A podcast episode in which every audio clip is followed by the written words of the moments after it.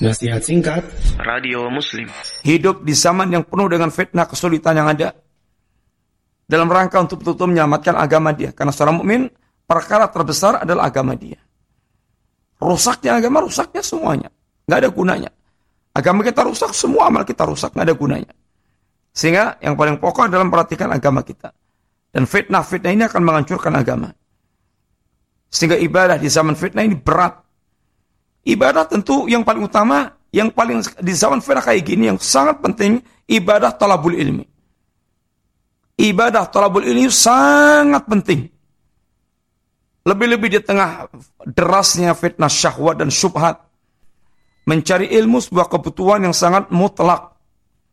Kemudian menyibukkan dengan ketaatan-ketaatan. Tinggalkan yang sia-sia.